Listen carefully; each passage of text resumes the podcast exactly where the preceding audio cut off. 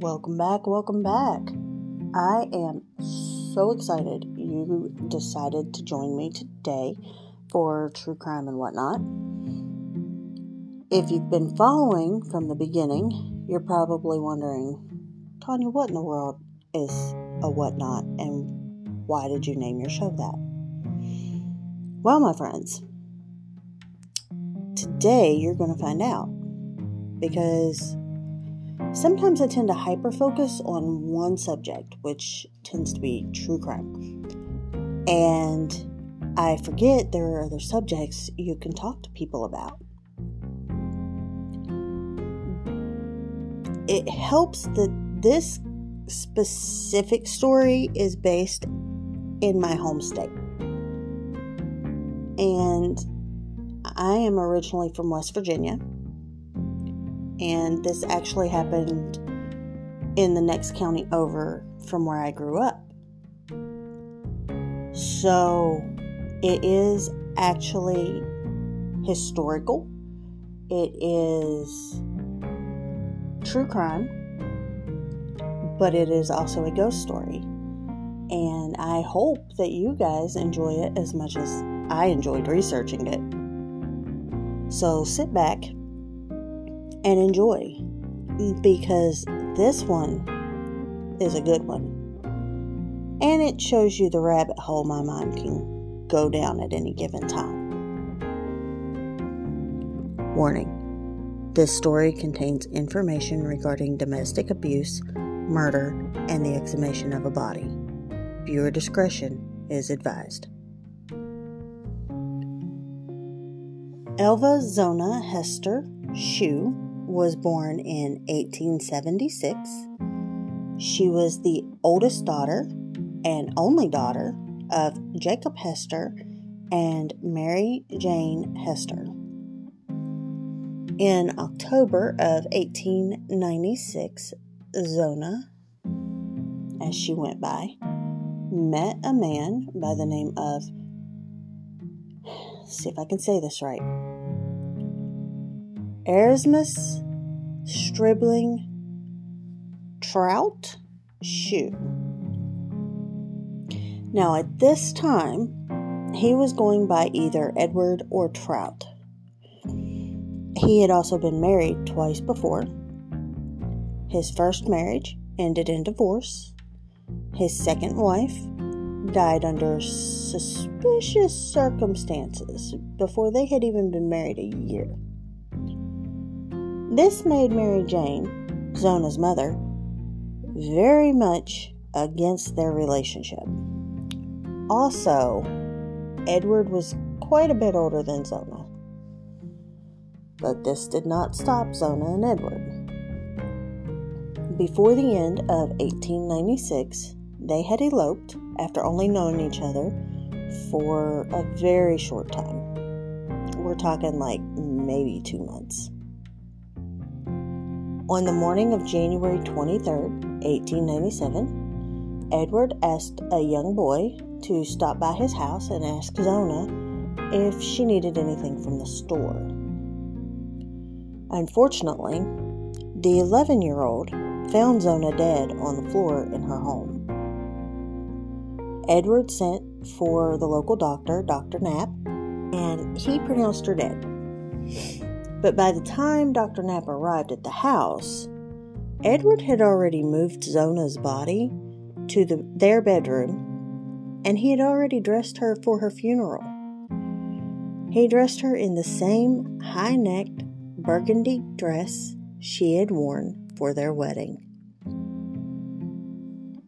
He also added a veil over her face and tied a scarf in a bow under her chin stating that it was her favorite scarf. The entire time Dr. Knapp tried to examine her body, Edward held her head. And when the doctor attempted to examine her neck, Edward flipped out and he, he just ended the exam. He's like, Nope, I'm done. You need to leave. Witnesses at her viewing or wake claimed her head was very loose on the neck and would drop from side to side when it wasn't supported. But Dr. Knapp put her original cause of death down as an everlasting faint or a heart attack. She was 20. That's not real likely. So then he changed it to childbirth. I couldn't find any information regarding whether or not she was actually expecting at this time, but she had only been married a few weeks, so I don't think she gave birth to a child unless it was a miscarriage. Again, there's never any mention of blood where her body was found. There's no mention of her ever telling anyone that she was expecting. And he never mentioned anything about it. And at that time, she was being seen by the doctor since December. And and at that time, that could have been for anything. It, they stated feminine issues. She could have been having mood swings or headaches or reading too many books or yeah, that was a thing. you you could at that point in time, you could have your wife committed because she told you no. Can you imagine? Just because she said no. Zona was buried the next day at Soule Chapel Methodist Cemetery. A short time later, Mary Jane started telling people that Zona had come to her after her death to tell her what actually happened. Now, according to Mary, she had four visits from her daughter. She soon went to the prosecuting attorney and told him her daughter stated that she had been abused by her husband and that he had killed her. And he asked for specific names of anybody that could have information regarding the couple or the day that she passed or anything like that. So his first person to speak to was Dr. Knapp. And Dr. Knapp described Edward's behavior the day Zona died and how he had been unable to perform a proper exam of her body. That was enough to have her body exhumed. Her autopsy took place in a little one room schoolhouse on February 22nd, 1897. It lasted three hours. During the autopsy, it was discovered her neck had been broken between the first and second vertebrae, as well as her windpipe being crushed and bruising on both sides of her neck. These are clear signs of murder by strangulation. Edward was arrested for her murder, and while in jail, he supposedly bragged to other prisoners that he wanted to marry seven times. He thought he was going to be released and he was quoted by the reporters stating he would be set free because there was so little evidence against him. His trial began on June 22, 1897, with Mary Jane Hester as the star witness. The prosecutor never brought up anything regarding her visits from her deceased daughter. However, the defense did. Now, I'm assuming this was to make Mary Jane seem insane to the jury, but it didn't work. During the trial, Mary testified it was no dream she came back and told me that he was mad that she didn't have no meat cooked for supper. But the second night, she told me her neck was squeezed off at the first joint. And it was just as she told me. Mary Jane's story never changed at any point. It never changed. The jury only deliberated for an hour and 10 minutes before returning with the verdict.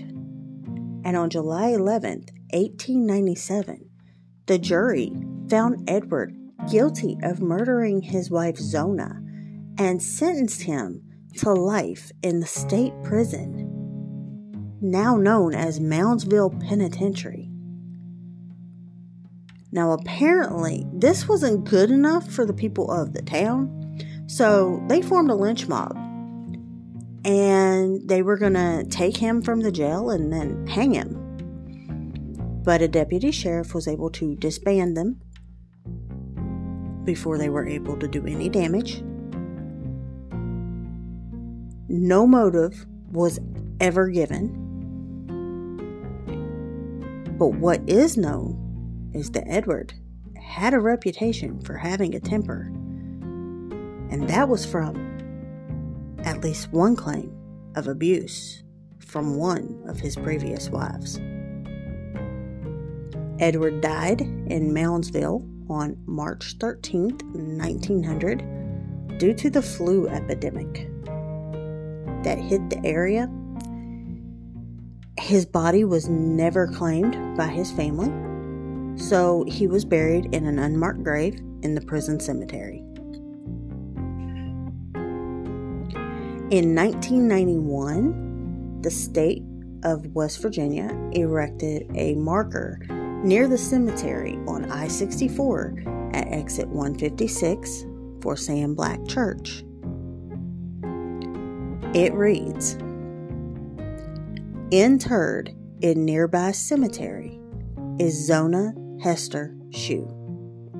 Her death in 1897 was presumed natural until her spirit appeared to her mother to describe how she was killed by her husband Edward. Autopsy on the exhumed body verified the apparition's account. Edward, found guilty of murder, was sentenced to the state prison only known case in which testimony from a ghost helped convict a murderer. That's the wild story of the Greenbrier ghost. I grew up in the next county over, and I didn't know anything about this until just a couple years ago. And I think he would have been found guilty even without the testimony about the ghost. Between all of the, her injuries and the suspicious way that he acted, I don't think he was getting out of there free.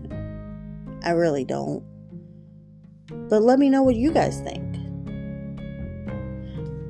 You guys can follow me on Spotify, Amazon Music, Stitcher, Audible. I now have a Facebook page called True Crime and Whatnot where we can have a discussion about any of these cases, or you can even send me a recommendation. I'd be happy to look into any of them. I really like these lesser known cases. They're they're more interesting and people don't realize what's really going on. So, yeah. Guys, give me a follow. Every like, every follow, every listen counts. And it helps my podcast get out there for everyone else to hear. And I really appreciate all of you. I really do. But with that, I'll have another case for you real soon. Till then, stay true and whatnot. Later.